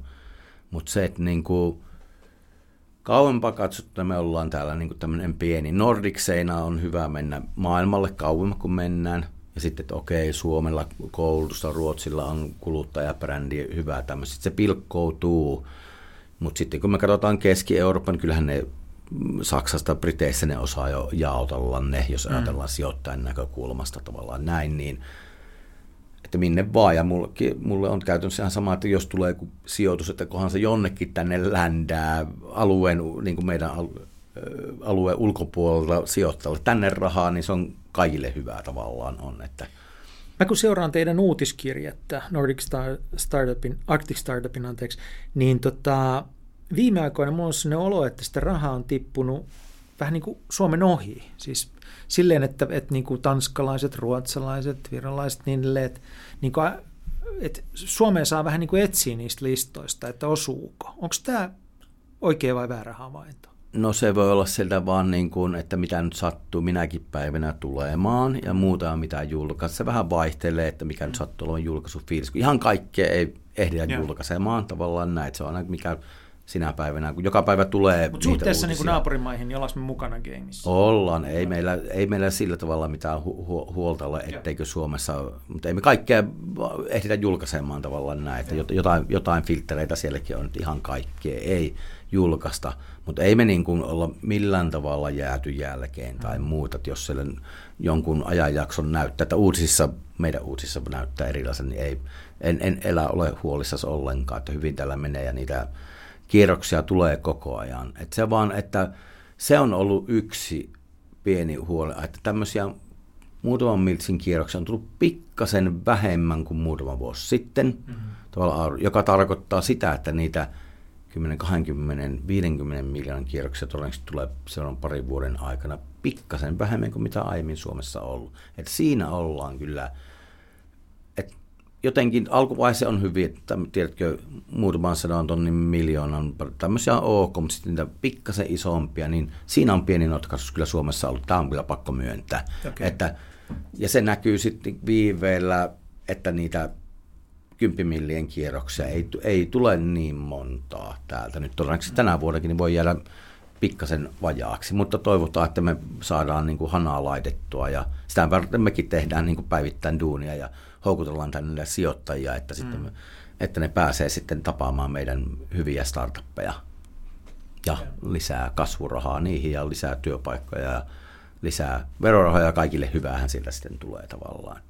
Ja.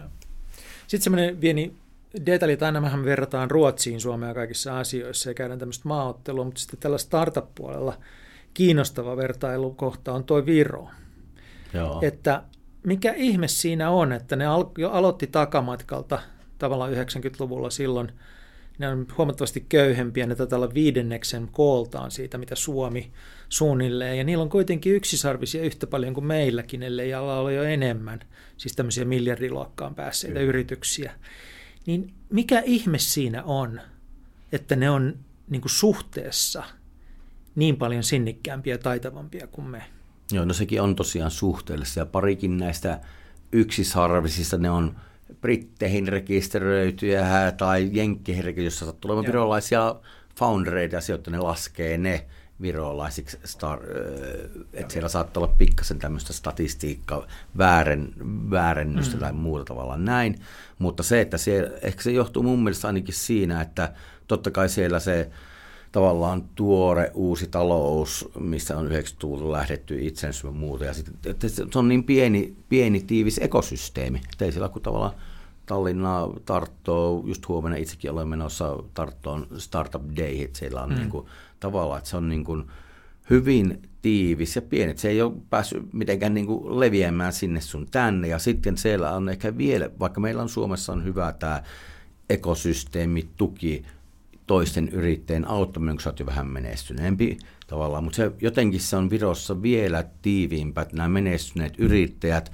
sijoittavat takaisin ja mentoroivat aktiivisesti näitä seuraavan sukupolven yrittäjiä. Et se on jotenkin, Virossa ne on päässyt siinä paremmalle tasolle kuin me täällä mm. ollaan tavallaan. Ja sitten Ruotsi on hyvin erilainen markkina, koska se ei ole pääoma köyhä valtio verrattuna Suomeen. Että siellä yeah. riittää niin kuin sisäistä rahaa, että sinne ei tarvitse niin paljon maailmalta houkutella rahaa, kun mitä meidän tarvii houkutella tavallaan näitä siellä varallusta. Ja Virossakaan, kun ei siellä ole niin kuin vanhaa rahaa olemassa hyvin, että ne on pakko olla sitten kekseliäitä. Ja totta kai sekin, jos ajatellaan Suomesta maailmalle mahdollisampia, niin Virossa on vielä nopeammin lähdettävä niin kuin muille markkinoille kuin kotimarkkinoille, eikö niin? niin? He on joutunut joo. jo heti niin kuin alusta pitäen rakentamaan, että okei, missä on meidän Lontoon akselit ja Piilaakson akselit. He on rakennanut sitä ja siellä on isommat, paljon isommat maamarkkinointitiimit kuin mitä Suomella. Moninkertaiset määrät panostetaan niin kuin valtioidenkin toimesta niin kuin brändin rakentamiseen maan. Ja totta kai e-Estonia, jolla he on tehneet niin kuin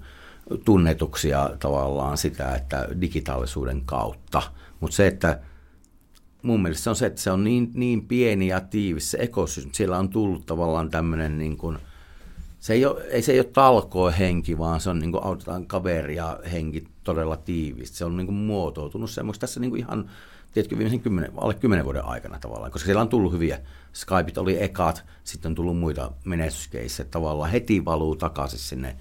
Totta kai meilläkin on täällä, on, on tiedätkö menestysyrittäjät, mm. jotka on ruvennut sijoittamaan ja aktiivisesti mentoroimaan ja, mentoroimaan niin, ja näin päin pois, mutta se on jotenkin Virossa on vielä tiiviimpänä ollut se ja tavallaan se on niin kuin erinomaisia tuloksia sitä kautta on sitten tullut. Ja sitten Joo. nämä menestys... se kyllä vaikuttaa, kun heidän kanssaan juttelee, että se on ollut sellainen kansallinen projekti, että niin kuin tällä osaamisella ja tällä mm. sinnikkyydellä me ponnistetaan niin kuin Viro tämä maa kansakuntien joukkoon. Kyllä. Me rakennetaan Tallinna uudestaan ja me rakennetaan meidän maine uudestaan ja niin edelleen. Että, kyllä, kyllä. Että, että, kautta, niin kuin, että pakko nostaa hattua, miten ne on niin kuin, vähemmillä resursseilla ja pääomilla saaneet niin mahtavia juttuja aikaa ja luoneet näitä Joo. kansainvälisiä kontakteja, vaikka siellä jotkut Vaisit on lontoolaisia yrityksiä, en tiedä onko ne, ei niitä ole perustettu edes Viroon tai tavallaan näin, mutta tämä ei, ei, ei oteta pois mitään heidän menestyksestä ja hyvästä toiminnasta siellä ilman muuta, mutta että välttämättä ne ihan kaikki yksisarviset ei ole sitten niinku virolaisia yrityksiä. Joo. Nyt kun päästiin kiinni tähän niin kuin positiiviseen kehitykseen, niin voisi katella vielä tätä kotimaista tilannetta niin kuin siitä näkökulmasta, että useinhan ne tulevaisuuden menestykset, niin ne syntyy siellä jos ei nyt kuolemanlaaksossa, niin Kuopassa. Mm. Ja, ja tuota, sitten, niin jos katsoo dotcom-boomia vaikka, niin, niin tuota, kun kaikki olisi mieltä, että eihän tästä tule yhtään mitään, niin sittenhän vasta sieltä tulikin. niin saattaa olla, että me ollaan samanlaisessa tilanteessa tällä hetkellä. Niin äh, ensin tuossa puhuit hiukan siitä, että, että nyt on niin kuin ympäristöteknologialle ja kestävän kehityksen mukaiselle teknologialle kovat markkinat, että jos siellä keksii asioita, niin rahaa löytyy ja ja näin edelleen. No, mitkä muut, niin kuin hetki sitten vielä tekoäly, no tekoäly on varmaan niin kuin tällä hetkellä niin kovimpia juttuja. Kryptot oli hetki sitten, Web 3 puhuttiin paljon. Mitkä on tällä hetkellä ne semmoiset niin alat, jotka saa sijoittajat höristämään korviaan? Joo, tässäkin on just sitä trendi tavallaan, että AI-jutuissa me ollaan näyty täällä koko Eurooppa pahasti jälkeen Jenkeistä ja Kiinassa, joten en tiedä saadaanko sitä ikinä kurottua kiinni, ja totta kai se on iso trendi ja AI-fundeja, ja kaikki katsoo, koska se nyt liittyy, se on semmoinen enabling technology, että se voi liittyä mihin tahansa tavallaan ja yritystoimintaan myöskin ja mu- muuhunkin tavallaan, mutta, mutta ta- tavallaan just nuo ilmastojutut on niin iso trendi. Ja sitten nyt tämä, se, miksi mekin tämä Deep Tech Summitti pantiin pystyyn Nordipi, että, että näitä isoja haasteita, onko se sitten huoltovarmuuteen tai johonkin muuhun liittyviä, niin, niin niihin katsoa, missä niitä mahdollisuuksia tulee tavallaan. Että siellä voi yllättäviäkin olla tavallaan, mitkä on ehkä ennen tylsiä aloja ollut, jossa voi tulla niitä niin kuin mielenkiintoisia tu- tuotto-odotuksia sijoittajille. Mutta joku Web3, totta kai blockchain on semmoinen, että se ei tule häviämään minnekään. Metaverse ehkä tulee hitaammin kuin mitä Mark Zuckerbergin toivoisi tai on panostanut, sielläkin vähän jarrutellaan ja siellä ei niin kuin niitä, ei me olla kaikki VR-maailmassa puolta elämästä tai muuta, eikä näytä menevänkään siihen. Kryptohomma totta kai puhuttiin, että Jenkeissä oli iso juttu maailmalla ja se on vähän kirosana jopa nyt niin startup-piirissä krypto totta kai on silti, että se on nyt siihen Web3-ympäristöön siirtynyt enemmän ja tavallaan sillä puolella on sitä to, touhua ja aika paljon. Tuossa keväällä käytiin, anteeksi, niin kuin, äh, tai itse asiassa anteeksi, tuossa syksyllä käytiin niin kuin useampia keskusteluja muutamien kavereiden kanssa tässäkin podcastissa siitä, että, että kryptot tai oikeastaan niin kuin lohkoketjuteknologia nimenomaan vertautuu tähän dotcom-boomiin siinä mielessä, että se ongelma ei ole se teknologia. Ongelma oli nämä ensimmäisen vaiheen sovellukset, jotka sitten, joista osoittautui niin kuin osa, että ne oli kuumaa ilmaa. Mutta ei pidä niin kuin hylätä sitä ajatusta, että tämän teknologian päälle tullaan rakentamaan kovin mielenkiintoisia asioita, jotka vielä skaalautuu ja vaikuttaa. Kyllä, juuri näin. Että, että tavallaan, koska puhutaan niin kuin infrastruktuuriin liittyvistä jutuista ja just niin kuin älysopimuksista ja muista, niin eihän ne mene minnekään tavallaan, mm. koska ne tulee olemaan osana niin kuin sitä seuraavaa internettiä ja muuta, että tuleeko 6, 6G ollaan tulossa, vaikka 5Gtäkään vielä ole ihan täysin mm. maksimaalisesti käytetty. Että teknologia tulee koko ajan uutta, mutta ne sovellusjutut, mutta silti jos katsotaan, niin siellä on, on kuluttaja, ja totta kai niin tämmöiset just tähän ruokaan liittyvät, on, sinne on niin mielenkiinto nousussa, koska se vaikuttaa sitten niin, niin että kun tänä päivänä joku, joku jollain voi olla firma, niin se, se voi panna niin monen kategorian alle. Okei, se on climatea, se on sustainability, se on circular economy, se on food technology, tiedätkö, materiaaliteknologia vielä. Että saattaa olla niin kuin yksi, yksi juttu, saattaa olla niin kuin viiden eri sijoittajaa perspektiivin alla. Niin tämä on, niin kuin, on tullut tämmöisiä että onko deep techia tai climate, kun ne ei tarkoita suoraan niin kuin tavallaan, että se ei ole, että no nyt – tehdään putkia, eikö niillä jotain hyvin mm. spesifiä, niin tavallaan sieltä löytyy varmaan. Mä näen sen just tavallaan näitä vaikeista tutkimuslähtöistä jutuista, onko ne materiaaleja, totta kai terveysjutut saatiin hyvää, hyvää näyttöä, miten yhtäkkiä pullautettiin niin kuin lääkkeitä muutamissa kuukaudissa ulos, mitä ennen, ennen näkemätöntä tavalla, että kiihdytettiin tota, ja testausteknologia tämmöisiä mm. näin, missä on tullut hyviä, hyviä success caseja. Totta kai Suomessa ajatellen peliala on täällä edelleen hyvä. Nyt ei ole totta kai tullut Rovi ei ole lentänyt ja Supercellkin on vähän taantuvan päin, mutta silti tahkoo isoja voittoja ja siellä on hyviä tavalla on. Mutta se sijoittaja kiinnostaa ehkä hiipunut. Sitten totta kai on B2B, SaaS, perus, perus business to business sijoittaminen on elää ja porskuttaa. Se just näitä eri vertikaal terveyspuolelle, siellä katsotaan, että mitä sillä on tulossa tavallaan. Ja sitten mihin se AI liittyy sinne moneen, niin sitä kytätään kyllä, että mihin se voi mennä. Että, että vaikea on, että aika tasaisesti liikkuu. Ei, nyt ei ole semmoista mulle tullut ainakaan mitään super niin kuin, megatrendiä muuta kuin ehkä tämä AI-juttu. No, mutta se AI on ollut sitten, niin kuin, kun se koskettaa kaikkia tavallaan, että se niin kuin, siinä mielessä ja ei kaikki voi siihen sijoittaa tietenkään. Jos kuumia aloja on useita sitten tällä hetkellä, niin, niin tota, mistä sä itse näet sitten toisaalta taas, että Suomen menestys on jatkossa kiinni? Että mitkä on niitä niin kuin kriittisiä asioita, joihin meillä on niin eduskuntavaalit tulossa nyt, kun mm. tästä keskustelua käydään. Ne on käyty jossain vaiheessa sitten pervata töihin. Niin tota, mitkä on ne asiat, mihin sun mielestä pitää eniten kiinnittää huomiota? Onko se niin koulutuskysymyksiä, mahdollisesti niin maahanmuuttoon liittyviä kysymyksiä? Mainitsit tosiaan, että me ollaan edelleen vähän pääomaköyhä maa, pitääkö sille niin tehdä jotain? Eurooppa ilmeisesti jää vähän takamatkalle regulaation takia verrattuna muihin, joihinkin muihin toimijoihin. Mm. Mitkä on sulla niin ne top kolme, johon pitäisi kiinnittää huomiota, jotta, jotta tuota, suomalaiset ka- kasvuyritykset menestyisivät? Mm. No joo, no kyllähän kaikki vaikuttaa aina kaikkeen ja etenkin just tämä pääoman saatavuus, se on aina, jokainen yritys tarvii jonkun sortin rahoitusta. Hyvin harva mm. day ykkösenä alkaa myymään ja tuotto. Se etenkin riippuu siitä, mitä saa kehittämässä. Että toki jos rupeat tikkareita myymään, niin se voi olla nopeampi, mm-hmm. nopeampi. mutta tavallaan pääoman saatavuus ja hyvillä ehdoilla totta kai on ne kaikki. Ja nyt tässä on tärkeää myös sitten kansainvälisen pääoman saatavuus, eikö ole? Että suomalaiset pääomat ei ihan riitä siihen. No sitten kun mennään sinne, että jos haluat reistä 20 miljoonaa, niin kukaan suomalainen VC ei voi sijoittaa 20. Ne voi panna pari miljoonaa ehkä siihen 20 miljoonan kierrokselle, mutta ne ei mm. voi niin kuin liidata ja viedä sitä maaliin tavallaan. Meillä, ei, meillä ei ole vielä semmoisia isoja kasvuvaiheen niin kuin venture capital rahastoja, jotka voi sijoittaa startuppeihin. Totta ja. kai on sitten ja. private equityn puolella asiat erikseen, mutta sitten ne ostaa jotain ketjuja tai tehtaita. Se on niin kuin eri, ei kuulu sitten meidän startup venture capital puolelle tavallaan. Mutta kyllä se pääoma on todella tärkeää, että on sitä rahoitusta saatavilla. Se, että työvoiman saatavuus, totta kai mm, se on tosi iso osa sitä. Ja isossa kuvassa me ollaan pikkasen jäljessä houkuttelevussa joitain muita maita täällä, ja meitä ei näy tuolla maailmalla jossain isoissa, missä olisi hyvä olla. Mitä semmoisia houkuttelevuustekijöitä olisi, joilla me, joihin voisi vaikuttaa? Että Suomeen olisi kivampi muuttaa tulla töihin? No kyllähän täällä on se koulutus ja turvallisuus. Ja ne on hyviä asioita, mutta mitä voitaisiin vielä parantaa? No kyllä se on varmaan, no sitä on tässä työstä parantamaan päinkin on tämä politiikka ja byrokratia, miten sä pääset mm. tänne, ellei no. sä tule olemaan superinsinööri tosi kallilla palkalla menossa Nokialle töihin, ne tulee sieltä parissa viikosta kyllä läpi.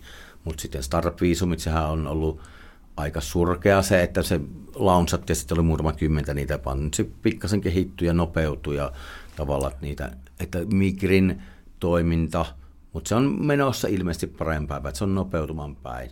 Mutta mm. se, että tavallaan jos mietitään, että mitkä on ne meidän vahvuudet tavallaan, että työvoiman saatavuus on yksi, mutta kyllä täällä tavallaan porukkaa riittää, vaikka se iso osa. Mutta jos ajatellaan suomalaista, mitä meillä on, miten me ollaan kehitytty viimeisen vaikka parinkymmenen vuoden aikana, meistä on tullut paljon parempia myyjiä ja tarinankertoja kuin mitä me oltiin 90-luvun, hmm. kun Nokia lähtenyt vielä nousu ja muuta. Että ehkä si- siitä se oli teknologian vetosta, mihinkä sitten ehkä sekin kaatui. Mutta se, että jos verrattuna miten paljon me ollaan oltu ruotsalaisia jäljessä myynti- ja kuluttajajutuissa, niin siinä me ollaan kuule kurottu, niin kuin, että me ollaan paljon parempia myyjiä tarinankertoja. Ei olla vielä maailman huipulla kaukana siitä, mutta – siihen pitää mun mielestä edelleenkin kehittää enemmän, miten meistä tulee vielä parempia tarinankertojia ja sitä tiedätkö, esiintymisvalmiutta ja muuta rohkeutta. Siinä tuntuu olevan valtava Siinä on, ja sitten tavallaan just sitä, että, koska meillä on niin kuin maailmalla työmoraali, työnlaatu, aivan huippuluokkaa, kansainvälisesti positiivinen kuva luodettavasta, tehokkaasta kumppanista, se on erinomaisella tasolla maailmalla. Mm suomalaisista, kun puhutaan Suomessa, okei, okay, good, they are good people to work with, you can trust them. Niin tämä on meillä erinomainen, niin siinä ei ole ongelma, mutta se, että just miten me saadaan niin sitä rohkeutta enemmän, ehkä sitä jopa sitä härskiyttäkin markkinointia niissä tarinankerrossa, missä meillä on, että tässä on tiiliskivi, missä on napit, osta pois, niin kuin, että miten me päästään siitä niin kuin luomaan niitä isoja visioita ja rohkeasti myymään niitä tuonne maailmaan, koska meillä on totta kai se ongelma tulee, että me ollaan niin rehellistä kansaa ja ei lähe, haluta lähteä keulimaan ja kerskumaan. Mutta maailmalla kun muut tulee, kato meillä on näin iso juttu, niin sinne ei riitä, kato meillä on tämmöinen pikkujuttu täällä. Vaan siihen, siihen sitä rohkeutta kaivataan ja tavallaan, että minulla ainakin itsellä on erittäin vahva usko Suomeen ja Suomen startup ja monia, monia menestystarinoita kirjoitan parasta aikaa ja myöskin lähitulevaisuudessa, että sen suhteen mä meillä on kaikki hyvin. Fantastista. Tähän loppuu vielä ne kolme kysymystä, jotka mä aina kysyn vierailta tässä ohjelmassa, josta ensimmäinen on se, että onko joku sellainen kirja, jota voisit suositella kuulijoille? Hmm. Aika, nyt ei ole tullut niin paljon luettua kyllä kirjoja, mutta mutta jos itseensä tutustuminen kiinnostaa, niin sitten voisi vaikka jonkun Satkurun kirjan lukasta. Mä en muista, mikä sen kirjan nimi oli edes. Nyt mä en tunne tuota. Sat... Sad, Sadguru. Sadguru. Joo. Okei, okay, sillä löytyy. Kyllä, sillä löytyy. Ja se, hitto, me laitetaan mä... show notesihin tonne. Tuota, Laita sinne, mä voin laittaa sen linkin. Joo, se oli semmoinen, että se on, se on niin kuin, kaveri kertoo vähän niin kuin, että miten, miten sä, kun ei ole käyt, käyttöopasta ihmiseen, ihmisyyteen ei ole niin kuin, jos sä ostat läppärin, niin saat siihen käyttöohjeet, mutta ihmisiä ei ole, niin hän sitä antaa vähän neuvoja, niin kuin totta kai se tulee Intian joogimaailmasta ja muusta mm. tavallaan näin, mutta hyvin mielenkiintoisia semmoisia, jopa viihdyttäviä juttuja. Okei, täytyy tutustua. No entäpä sitten, tuota, onko joku sellainen appi tai verkkopalvelu, jota olet viime aikoina käyttänyt enemmän kuin aikaisemmin? Jaa, aika tasaisesti, mutta sanotaanko, että mä oon YouTubea käyttänyt viime aikoina enemmän ehkä kuin aikaisemmin. Mä oon ruvennut katsoa sille tiettyjä juttuja ja TikTokin käyttö on ehkä jopa vähentynyt sen ansiosta, koska se TikTok on liian koukuttava, että sinne avaat sen niin puoli tuntia katos heti. Minkälaisia asioita sä etsit YouTubesta sitten? Aa, no sanotaanko näin, että mä katson aika paljon tähän mun intohimoon, eli ruokaan liittyviä mm. juttuja.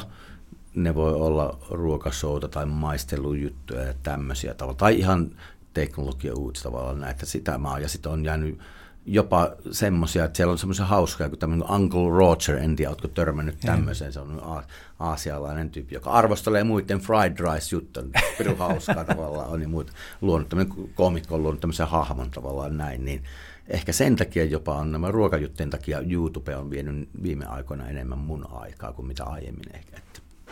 Ja vielä aivan viimeinen kysymys. Kun vietät hyvän viikonlopun Suomessa, niin missä sen vietät ja mitä tapahtuu? Hmm. Oh, hyvä kysymys, hyvä kysymys. Kyllä nykyhetkellä mä sanoisin, että kyllä se tapahtuu Helsingin keskusta-alueilla ja saattaa liittyä ystävien kanssa jonkun sortin illan viettoa siihen ja sitten saattaa olla toisena puolena saunominen ihan rauhassa ja sitten jalkapallon katselu, että mä tykkään tota espanjalaista futista etenkin katsella, niin siinä se kombo ehkä on minulla. Fantastista. Jan Ameri, miljoonasti kiitoksia tästä keskustelusta ja kaikista vinkkeistäsi. Kiitos paljon, mahtavaa oli olla vieraana.